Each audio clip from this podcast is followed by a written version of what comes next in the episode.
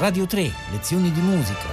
Wolfgang Amadeus Mozart, le variazioni per tastiera. Sesta puntata con Carlo Boccadoro.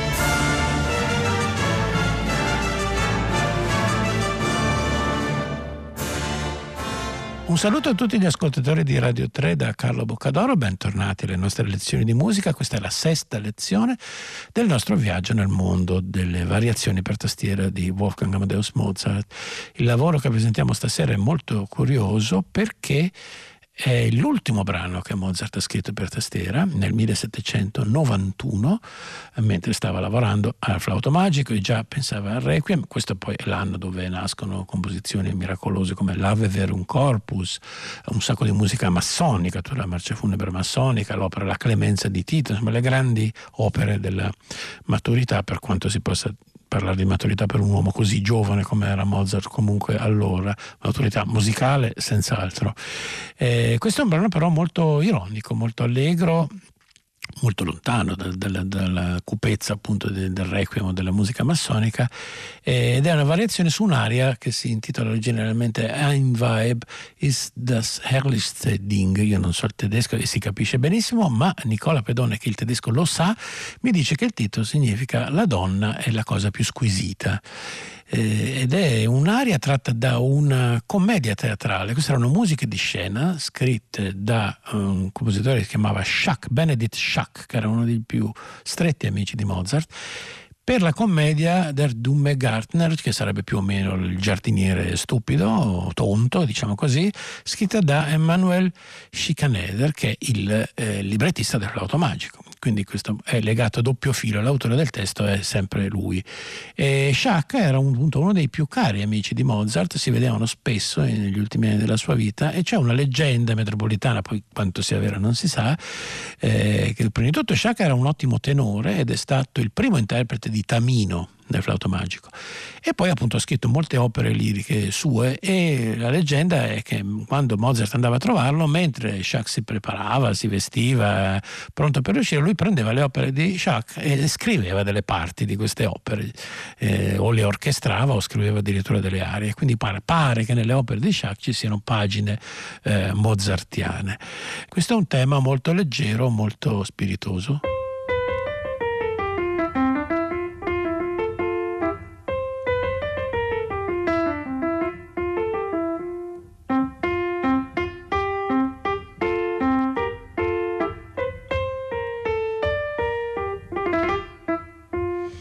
Niente di particolarmente profondo, come vedete, proprio un tema allegro,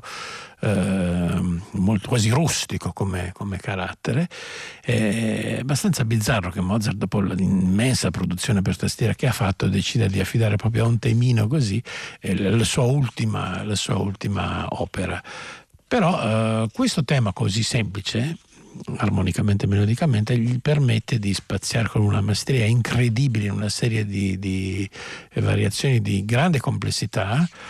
Prima eh, si limita molto semplicemente a mettere delle fioriture e qualche piccola variante melodica, ma già dalla seconda c'è una parte molto preponderante per la mano, mano, sinistra, nella terza compaiono tutta una serie di aumentazioni ritmiche in terzine, in quartine. Eh, ogni volta l'incipit è sempre. Questo non cambia quasi mai, tranne che nella variazione quarta dove diventa c'è una piccola variazione, la parte della mano sinistra diventa sempre più preponderante, ce ne sono delle variazioni con delle, dei grandi salti, delle grandi scale, la maestria di,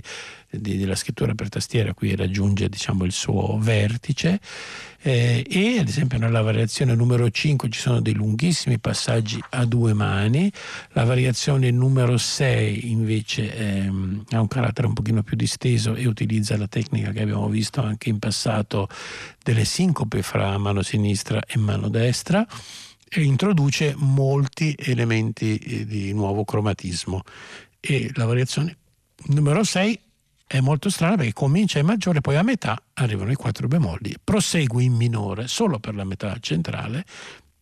e poi ritorna in maggiore perché la variazione 7 è una variazione scatenata in eh, brevissima, molto, anche qui è una specie di, sembra di vedere di leggere un po' le improvvisazioni che Mozart faceva al momento, dove eh, lasciava andare i suoi pensieri, ad esempio la variazione 7 che sembra iniziare così a tutta birra con dei passaggi velocissimi ottave spezzate nella destra e alla sinistra, poi si ferma di colpo e diventa un adagio fiorito.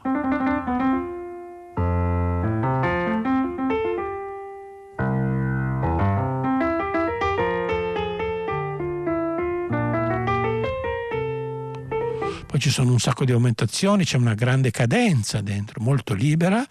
proprio come le cadenze dei concerti per pianoforte. E, e quindi una, una, reazione che era iniziata in modo veloce termina misteriosamente con un adagio molto cromatico. Poi invece la variazione ottava è di nuovo allegro, e anche qui ci sono lunghi passaggi veloci in sedicesimi e altri invece molto sincopati. Poi ci sono, c'è un esempio, qui sembra una variazione tutta in Fa maggiore, e poi invece di colpo, a sorpresa, Mozart introduce una parte in minore, quindi ha questo passaggio.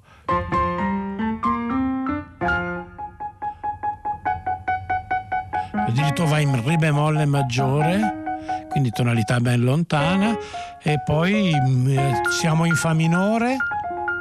in La bemolle maggiore con, con delle modulazioni che ci riportano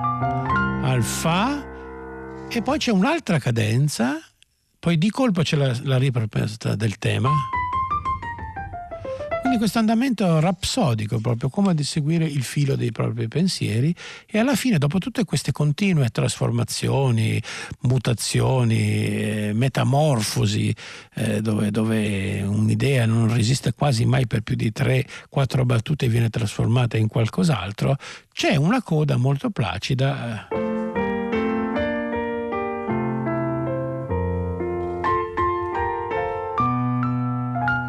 Rimane sospeso.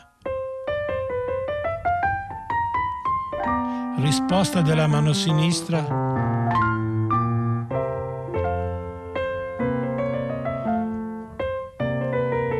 Quindi un passaggio cromatico in su, uno in giù e qui finiscono le variazioni e qui finisce diciamo, l'opera per, per tastiera di, di, Mozart, incredibile, con un pezzo che dimostra naturalmente una maestria di scrittura inarrivabile. Però ecco, rispetto ad altre variazioni che ascolteremo anche nelle prossime settimane, ha preso come materiale un, un, tema abbastanza significante per fare poi invece una, una vera fu- serie di fuochi di artificio compositivi, perché eh, bisogna molto distinguere fra le variazioni che Mozart scriveva per i suoi allievi, ce ne sono una serie, eh, anche fra quelle che abbiamo ascoltato e che ascolteremo, dove eh, il livello tecnico non arriva mai a livelli troppo incandescenti e, e c'è anche una specie di, di, di difficoltà progressiva man mano che le variazioni variazioni vanno avanti diventano più complesse e si parte di elementi minori. Altri come queste, come altre variazioni in Mi bemolle maggiore su suis Lindor che ascolteremo nelle settimane prossime, erano, queste erano le variazioni che lui scriveva per se stesso, per i propri recital pianistici eh, o per il proprio gusto personale e queste sono molto più libere appunto, sembrano quasi delle improvvisazioni scritte, sono molto meno legate alla, alla forma, hanno continui scarti, continui passaggi, somigliano molto appunto alle cadenze che ci sono rimaste scritte da lui dei suoi concerti del pianoforte, quelle che lui spesso improvvisava e poi trascriveva dopo e hanno lo stesso carattere di freschezza e di continua eh, imprevedibilità, proprio perché eh, è quasi come se fossero delle improvvisazioni scritte. Comunque noi adesso, prima di andare avanti poi col nostro discorso, eh, finché abbiamo ben chiaro questo tema in testa ancora bello fresco, possiamo ascoltare le variazioni su Ein Weib ist das herrlichste Ding di Schack, scritte da Wolfgang Amadeus Mozart ed eseguite da Ronald Brautigam.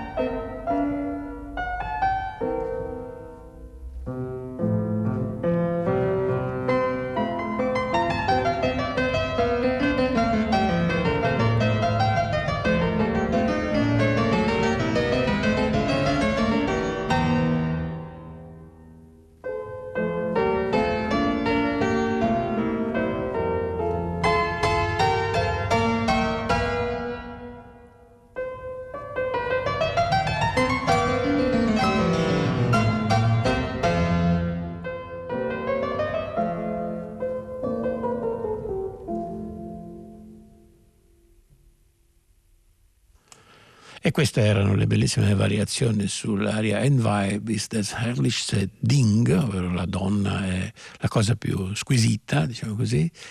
eh, scritte da Schack, questo compositore amico di Mozart, eh, come musica di scena per commedia del Dume Gartner. Avete ascoltato la, la, la, straordinaria bravura con cui veramente è riuscito a cavare l'impossibile da un temino così apparentemente senza pretese, perché io non credo che, che Schack avesse particolari pretese, eh, era un compositore un po' per hobby, no? abbiamo detto che era un tenore, era un grande cantante, ma eh, ha realizzato molte opere, però credo che scrivesse appunto più che altro per divertimento personale. E questo senz'altro è stato anche un divertimento per Mozart perché sono delle variazioni assolutamente spensierate rispetto anche ad altre più tragiche che abbiamo ascoltato. E eh, appunto avete visto la difficoltà anche esecutiva di queste eh, variazioni fa sì che eh, chiaramente fossero appunto appartengono alla categoria delle variazioni che lui scriveva per sé e non per i suoi allievi o per determinati, ci sono anche delle variazioni scritte per determinati esecutori eh, che lui scriveva dopo aver conosciuto, dopo aver lavorato con determinati pianisti, tastieristi, clavicembalisti, scriveva dei brani diciamo, glieli cuciva addosso un po' come un sarto. Eh, in questo caso appunto eh, se li ha cuciti su se stesso e quindi hanno questo, oltre a questo virtuosismo eh, straordinario di scrittura, hanno appunto questa caratteristica su cui mi piace molto insistere perché della imprevedibilità, della completa libertà formale. Noi sappiamo che lui spesso, anche alla prima esecuzione dei suoi concerti per pianoforte e orchestra arrivava alla prima dove la parte del pianoforte non era praticamente scritta o era appena abbozzata e lui al momento improvvisava la parte. E poi successivamente dopo in base a quello che aveva pensato anche in base alle reazioni che aveva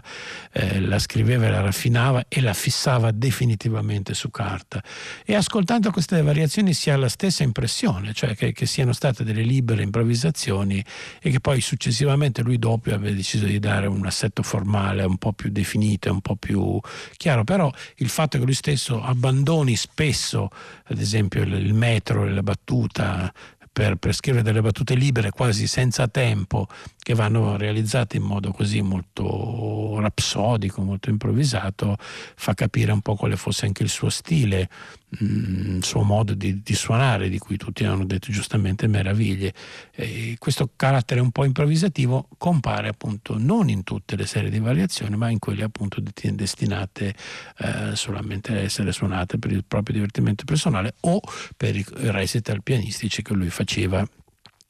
durante le sue, le sue tournée. Queste sono in realtà infatti le variazioni che preferisco perché sono le, quelle meno eh, ingabbiate da, da, da, ad esempio del fatto di dover fare prima la variazione per la destra, poi la variazione per la sinistra, poi le terzine per uno, poi le terzine per l'altro. Qui il quadro viene continuamente eh, cambiato, ci sono sorprese a ogni battuta e non si sa mai anche quando le cose partono in modo apparentemente convenzionale quale sia poi il risultato finale. Comunque questo è un ultima grande pagina non conclude il nostro ciclo, anche se conclude il, quello della scrittura delle opere di Mozart per tastiera. Io vi do invece appuntamento alla prossima lezione di musica. Un saluto a tutti da Carlo Boccadoro.